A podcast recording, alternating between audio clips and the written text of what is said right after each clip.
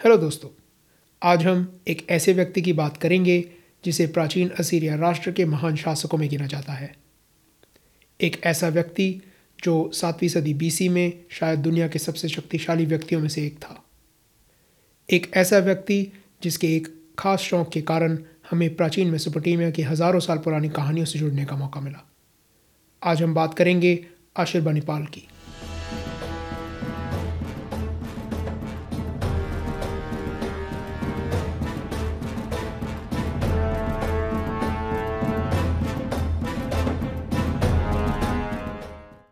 Hello दोस्तों, episode 19 अशर बनीपाल में आपका स्वागत है।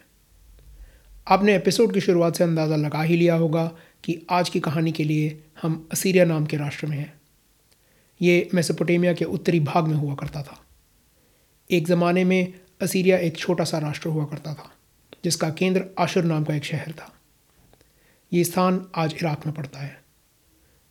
कई उतार चढ़ावों के बाद आखिरकार सातवीं सदी बीसी तक, असीरिया अपने समय का सबसे विशाल और शक्तिशाली साम्राज्य बन चुका था। ये साम्राज्य पूर्व में इलम, पश्चिम में इजिप्ट, उत्तर में एशिया माइनर और दक्षिण में पर्शियन गल्फ तक फैल चुका था। हालाँकि असीरियन लोगों के मन में आशिर शहर के लिए एक खास जगह थी। हमारी कहानी के समय में इस साम्राज्य की राजधानी थी निनेवा। असीरियन लोग अपने देश को असीरिया नहीं कहते थे। ये लोग अपने देश को कहते थे मात अशुर।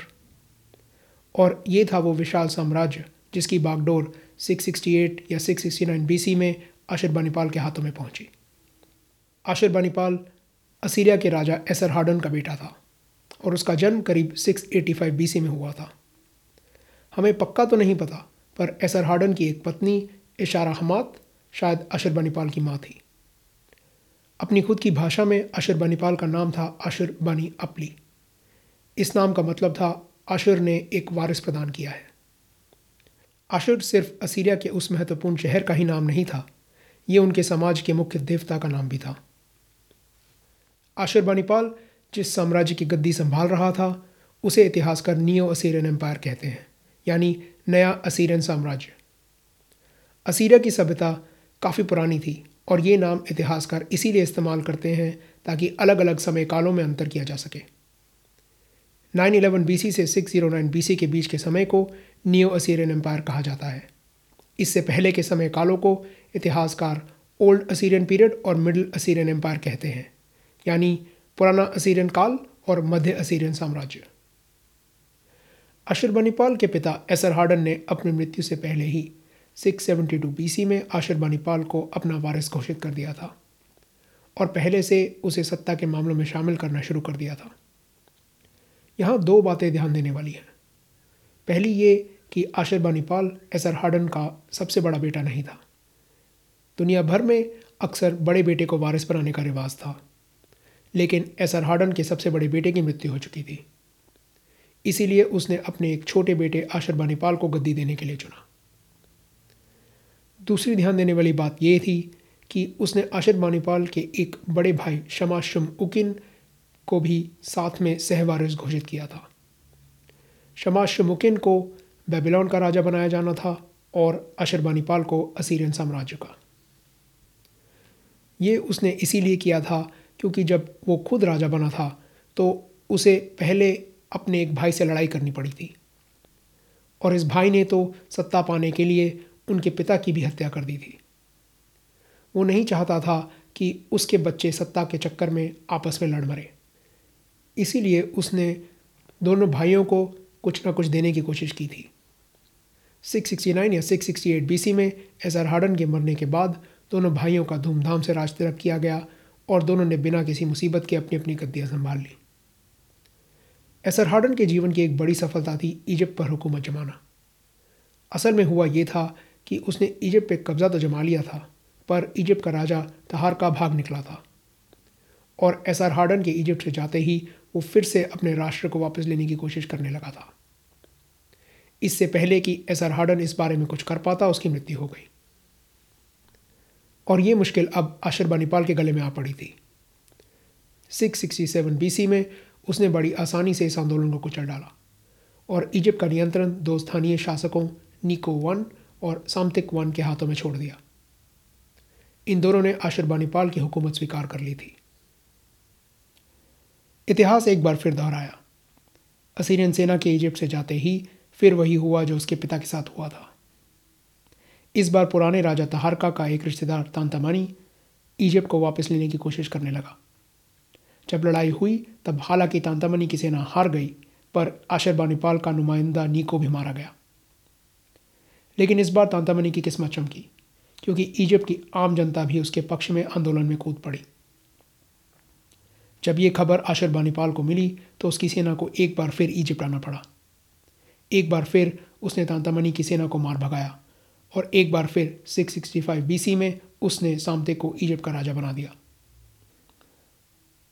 इस बार वो इजिप्ट पर पकड़ बनाए रखने के लिए कई असीरियन सैनिक टोलियाँ भी छोड़ गया। लेकिन साम्राज्य बहुत बड़ा था। मुसीबतें अनेक थीं और इजिप्ट साम्राज्य के केंद्र से काफ़ी दूर था। जब साम्राज्य के दूसरे हिस्सों में विद्रोह होने लगे तो आशरबानीपाल को अपना ध्यान उनकी तरफ़ मोड़ना पड़ा। जैसे जैसे इजिप्ट से उसका ध्यान हटता गया, वैसे वैसे इजिप्ट उसके हाथों से निकलता चला गया। लगता तो यही है कि आशरबानीपाल ने अब की बार इजिप्ट को वापस काबू में लाने के लिए कोई खास कोशिश नहीं की। उसका ध्यान अब पूर्व दिशा में था। अपने पुश्तैनी दुश्मन ईलम की तरफ़। 653 बीसी में शक्तिशाली ईलम राष्ट्र ने असीरन साम्राज्य पर हमला करके उसे तोड़ने की कोशिश की थी। जवाबी हमले में आशरबानीपाल ने बड़ी आसानी से ईलमाइट शहरों पर कब्जा करके उन्हें कुचल डाला। ईलम का राजा टॉयमान लड़ाई के दौरान मारा गया। यहाँ असीरियंस के युद्ध संबंधी रिवाजों की एक बात जानना ज़रूरी है। वो ये कि माना जाता है कि असीरियंस युद्ध के मामले में बहुत ही खूंखार थे। अपने दुश्मनों से वो बहुत क्रूरता और बेरहमी से पेश आया करते थे। और इतना ही नहीं, ये उनके लिए शान की बात थी। हमें कई शिलालेख मिले हैं, जिनमें असीरियन राजा अपने दुश्मनों के साथ किए गए अमानवीय व्यवहार का बड़ी खुशी से और बहुत बारीकी से वर्णन करते हैं। शायद ये भी एक कारण है कि हर कोई उनके राज से आज़ाद होना चाहता था। और उनके साम्राज्य में एक के बाद एक विद्रोह ही होते रहते थे। और वो इन विद्रोहों को उसी असीरियन निर्दयता से कुचल डालते थे, जिसके लिए वो इतने बदनाम थे। इलम पर जीत के सम्मान में लिखा गया एक शिलालेख ये बहुत अच्छे से दर्शाता है। आशिरबानीपाल कहता है कि उसने एक तूफ़ान की तरह पूरे ईलम में तबाही मचा दी। उसने अपने हाथों से ईलम के राजा टॉयमान का सर काटा और उसके अनगिनत सैनिकों को मौत के घाट उतार दिया। उसने सूसा शहर की ज़मीन पर लाशें बिछा दी, जिनका खून उलाई नदी में बहने के कारण नदी लाल हो गई। सूसा ईलम की राजधानी थी। आशिरबानीपाल के ईलम में व्यस्त होने का फ़ायदा उसके बाकी दुश्मनों ने उठाया। मीड्स, पर्शियंस और सिमेरियन जातियों के लोगों ने मिलकर असीरिया पर हमला कर दिया। इतना ही नहीं, ये टोली असीरिया की राजधानी निनेवा तक पहुँच गई। लेकिन किसी तरह अपने सिथियन साथियों की मदद से आशरबानीपाल अपने दुश्मनों को मार भगाने में सफल रहा। इलम को हराने के बाद आशरबानीपाल ने उन स्थानीय जनजातियों को भी नहीं बख्शा जिन्होंने इलम का साथ दिया था। लेकिन इन सब के बीच इलम का एक साथी बच निकला। माना जाता है कि ये साथी गुप्त तरीके से इलम की मदद कर रहा था। और ये साथी था बेबीलोन का राजा और आशरबानीपाल का भाई शमाशमुकिन अशरबानीपाल और शमाशमुकिन को राजा बने करीब सोलह सत्रह साल हो गए थे और ऊपर ऊपर से तो उनका रिश्ता अच्छा ही था लेकिन समय के साथ शमाशमुकिन अशरबानीपाल के राज से तंग आने लगा था ये साफ़ था कि साम्राज्य की असली शक्ति अशरबानीपाल के हाथों में थी और ये बात शायद शमाशमुकिन को चुभने लगी थी यह भी हो सकता है कि उसे लगने लगा था कि अशरबानीपाल कमज़ोर पड़ने लगा था और ये उसके लिए अपनी शक्ति और रुतबा बढ़ाने का एक अच्छा मौका था। आखिरकार 652 बीसी में राज खुल गया और उसने खुलेआम आशरबानीपाल के खिलाफ विद्रोह कर दिया। जैसे मैंने पहले कहा था, साम्राज्य में कई ऐसे लोग थे जो असीरियन राज से आज़ाद होने के लिए बेचैन थे और इस कारण शमा शमुकिन को साथी ढूँढने के लिए ज़्यादा मेहनत नहीं करनी पड़ी। इलम के साथ साथ दक्षिणी मेसोपोटेमिया में रहने वाली कई जनजातियाँ शमा शमुकिन का साथ देने को तैयार थीं। हमारे पास जो सबूत हैं, उनसे तो यही लगता है कि आशरबानीपाल को इस बात का अंदाज़ा नहीं था कि उसका भाई उससे इतना नाखुश था और उसकी सरकार गिराने की कोशिश कर रहा था। ऐसा लगता है कि उसे इस विश्वासघात से काफ़ी चोट पहुँची।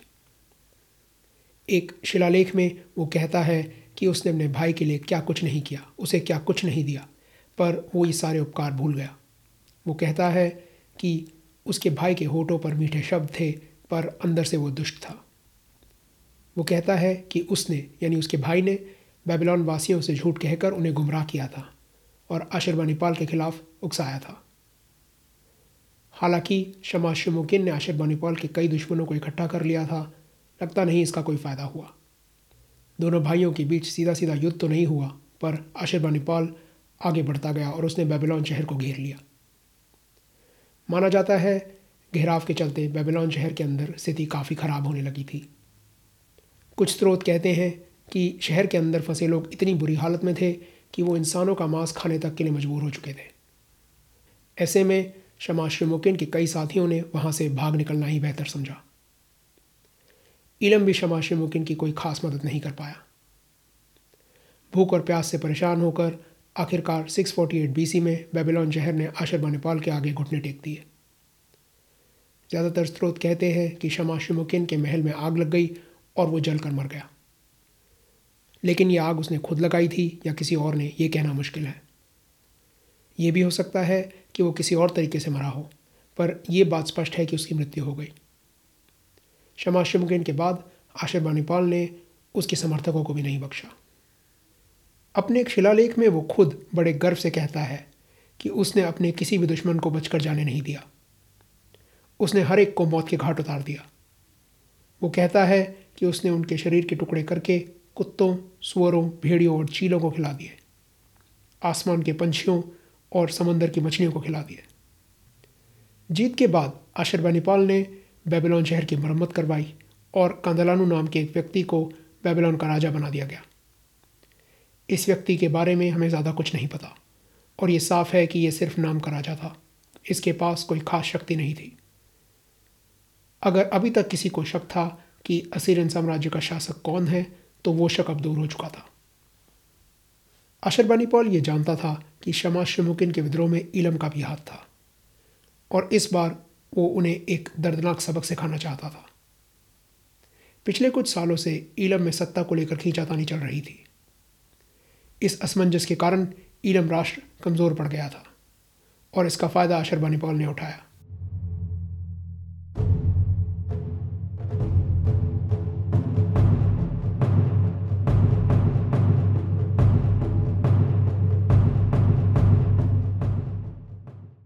Six forty seven, six forty six P के आसपास असीरियन सेना एक बार फिर इलम आ पहुँची। पिछली बार की तरह, इस बार भी आशरबानी पॉल को रोकने में इलम की सेनाएँ बुरी तरह से नाकाम रहीं। और असीरियन सेना इलम के शहरों को एक के बाद एक तबाह करती चली गई। इलमाइट शक्ति और शान के केंद्र सूसा में एक बार फिर असीरियंस की वही मशहूर निर्दयता देखने को मिली। शहर को पूरी तरह से तहस नहस कर दिया गया। अपने एक शिलालेख में आशरबनी पॉल बड़े गर्व से कहता है कि उसने सूसा का खजाना लूट लिया और उनके मंदिरों को तबाह कर दिया। उसने सूसा की शाही कब्रों को तोड़वा दिया। उनमें मौजूद पुराने राजा महाराजाओं के अवशेष वो अपने साथ ले गया। उसने ईलम के प्रांतों में तबाही मचाकर उनके खेतों में नमक बिखेर दिया। यहाँ कुछ बातें तो आप समझ ही गए होंगे। जैसे मंदिरों और शाही कब्रों को तोड़वाने का मकसद था ईलम के लोगों और उनके देवी देवताओं की बेइज्जती करना। और खेतों में नमक बोने का मकसद था उनकी खेती की ज़मीन को बंजर बना देना। ऐसे समय में जब ज़्यादातर लोगों का मुख्य व्यवसाय खेती हुआ करता था, ज़मीन का बंजर हो जाना शहर की अर्थव्यवस्था के लिए घातक सिद्ध हो सकता था। और लगता है कि आशर बनीपॉल यही चाहता था कि इलमट सभ्यता को हमेशा के लिए कुचल दिया जाए। माना जाता है कि उसने इस जीत के बाद इलम पर हुकूमत जमाने की कोई खास कोशिश नहीं की। उसने इलम के शहरों को ऐसे ही खाली, बिना सुरक्षा और शासन के अपने आप धीरे धीरे विलुप्त होने के लिए छोड़ दिया। इलम में रहने वाले लोगों को उसने भारी मात्रा में ज़बरदस्ती साम्राज्य के अन्य हिस्सों में भेज दिया। ऐसा करने के पीछे दो कारण थे। एक, वो इलमाइट लोगों को अपनी मातृभूमि से दूर करके उनकी पहचान मिटा देना चाहता था। और दूसरा, वो इलमाइट लोगों को एक दूसरे से अलग करके उनकी सामूहिक शक्ति खत्म कर देना चाहता था। ये कोई अनोखी बात नहीं है, और आधुनिक युग में भी तानाशाह अक्सर इस तरह के पैतरे अपनाते हैं। इतनी बुरी तरह से कुचले जाने के बाद ईलम की शक्ति और प्रभाव दोनों खत्म हो गए थे। और इसके कारण इस इलाके के राजनीतिक संतुलन में जो बदलाव आया, वो आगे चल के काफ़ी महत्वपूर्ण साबित होने वाला था। कैसे, ये हम एपिसोड में आगे देखेंगे। आशरबानी पॉल के जीवन का आखिरी सैन्य अभियान, जिसके बारे में इतिहासकार जानते हैं वो था अरबी जनजातियों और गुटों के खिलाफ। हमें कहानी बिल्कुल सही से तो नहीं पता, लेकिन ऐसा लगता है कि ये एक कष्टप्रद इलाका था और असीरियन सेना को कई बार इस इलाके में विद्रोह से निपटने के लिए आना पड़ा। अभी तक की कहानी सुनकर तो आपको लग रहा होगा कि आशर जब से राजा बना था, तब से किसी न किसी सैन्य अभियान में व्यस्त रहा था। लेकिन इन सब के चलते हुए भी उसने अपनी प्रशासनिक जिम्मेदारियों को नज़रअंदाज नहीं किया। खास करके अपनी राजधानी निनवा में। यहाँ उसने सार्वजनिक निर्माण कार्य करवाया, कई मंदिर बनवाए और साथ ही शहर की रक्षात्मक दीवारों को और भी मज़बूत बनवाया। लेकिन मज़ेदार बात यह है कि इतिहासकारों के नज़रिए से आशर बनीपॉल का सबसे महत्वपूर्ण योगदान कोई सैन्य सफलताएँ, मंदिर या दीवारें नहीं हैं। ये एक ऐसी चीज़ है जिसका संबंध उसके खास हुनर से था। एक ऐसा हुनर जो आमतौर पर उस समय में राजा महाराजाओं के पास नहीं हुआ करता था। और वो हुनर था, साक्षर होना। यानी वो पढ़ना लिखना जानता था। सुनने में अजीब लगता है, पर उस समय में राजा महाराजाओं के लिए पढ़ाई लिखाई ज़रूरी नहीं समझी जाती थी। उनका ध्यान ज़्यादातर प्रशासन कार्य युद्ध कला वगैरह पर केंद्रित रहता था। उसे अपने इस हुनर पर बहुत गर्व भी था। वो अपने शिलालेख में बिना किसी संकोच के अपनी इस कला की काफ़ी तारीफ़ करता है और इसे एक वरदान बताता है। इतना ही नहीं उसे ज्ञान और लिखाई से जुड़ी हर चीज़ में बहुत दिलचस्पी थी। इस कारण उसने अपने साम्राज्य के हर कोने से अलग अलग तरह के दस्तावेज़ इकट्ठा करके अपना एक संकलन तैयार कर लिया था। आपको शायद याद होगा कि इस समय मेसोपोटेमिया के लोग यूनिफॉर्म लिखाई का इस्तेमाल करते थे, जिसमें गीली मिट्टी की पट्टियों पर एक नुकीली लकड़ी के टुकड़े से निशान बनाए जाते थे। उसने तीस हज़ार से भी ज़्यादा ऐसी पट्टियों को इकट्ठा करके निनवा में खुद का एक पुस्तकालय बना लिया। इतिहासकार इसे लाइब्रेरी ऑफ़ आशर बनीपॉल कहते हैं। और ये जो संकलन है, ये है आशर बनीपॉल का सबसे महत्वपूर्ण योगदान, खास करके इतिहासकारों के लिए। इस संकलन में कई तरह के दस्तावेज़ मौजूद थे।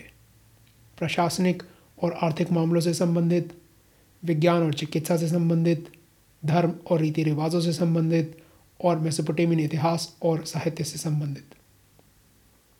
संकलन में पाए गए ज़्यादातर दस्तावेज़ अकेडियन भाषा में हैं, पर कुछ पट्टियाँ नियो बेबीलोनियन और असीरियन भाषा में भी हैं। एक अत्यंत महत्वपूर्ण कहानी जो इस संकलन में पाई गई है, वो है एपिक ऑफ़ गिलगमेश या गिलगमेश का महाकाव्य। इस महाकाव्य को दुनिया की सबसे पुरानी कहानियों में गिना जाता है। सिर्फ़ ये कहानी ही नहीं आशुरबानीपाल के संकलन में पाया गया हर छोटा मोटा दस्तावेज़ मेसोपोटेमियन जीवन के किसी न किसी पहलू पर रोशनी डालता है। इस संकलन के बिना हमें असीरिया के शानदार इतिहास की कई बातें शायद कभी पता ही नहीं चल पाती। हमें आशुरबानीपाल के अंतिम सालों के बारे में ज़्यादा कुछ नहीं पता। ये काफ़ी हैरानी की बात है कि जिस व्यक्ति को पढ़ने, लिखने और दस्तावेज़ इकट्ठा करने का इतना शौक़ था, उसी के जीवन के आखिरी सालों के बारे में हमारे पास कोई जानकारी नहीं है। हमें बस ये पता है कि करीब 631 बीसी में उसका राज खत्म हो गया। ऐसा क्यों हुआ? ये तो स्पष्ट रूप से कहना मुश्किल है। उसकी मृत्यु हो गई, या वो बीमार पड़ गया, या फिर कुछ और हुआ, कुछ कहा नहीं जा सकता। खैर, आशुर बानीपॉल के बाद उसका एक बेटा आशुर एतिल इलानी राजा बना, और उसने करीब चार साल राज किया। उसके बाद उसका एक और बेटा सिंह शार इश्कुन राजा बन गया, और उसने करीब पंद्रह साल तक राज किया। इन दोनों बेटों के अलावा आशुर बनीपाल के एक और बेटे का नाम हमें पता है ये है निनुरता शारू उसुर। हमें उसकी एक पत्नी का नाम भी मालूम है, लिबाली शरात, जो शायद आशुर अतिलानी और सिन शाह रिश्कुन की माँ थी। साम्राज्य की बात करें तो ये करीब 1500 साल पुराना राष्ट्र आशरबानीपॉल के जाने के करीब दो दशक बाद पूरी तरह से नष्ट हो चुका था। पूरा ढांचा बस एकदम से ही ढेर हो गया। असीरियन राजाओं की क्रूरता के कारण ना उनके पास दुश्मनों की कमी थी और ना उनके साम्राज्य में स्वतंत्रता आंदोलनों की।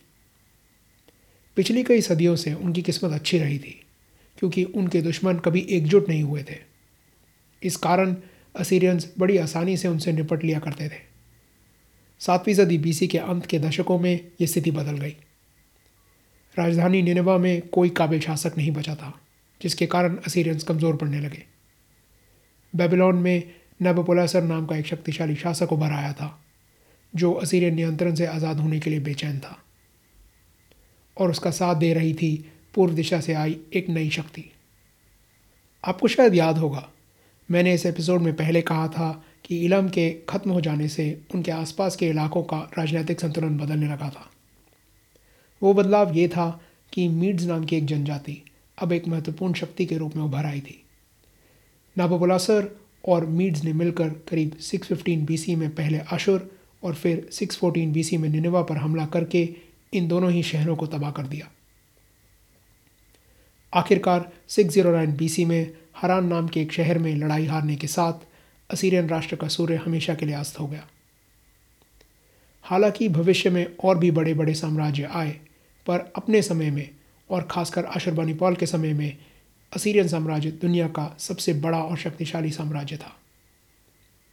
अशरबानीपाल की खुद की बात करें तो वो एक प्रभावशाली, शक्तिशाली और काबिल शासक था। वो अगर युद्ध के मामले में अन्य असीरियन शासकों की तरह महत्वाकांक्षी और क्रूर था तो दूसरी तरफ़ कला, ज्ञान और साहित्य का संरक्षक भी था। अपने संकलन द्वारा हमें मेसोपोटामिया के इतिहास से जोड़ने में जो उसका योगदान है, वो अनमोल है।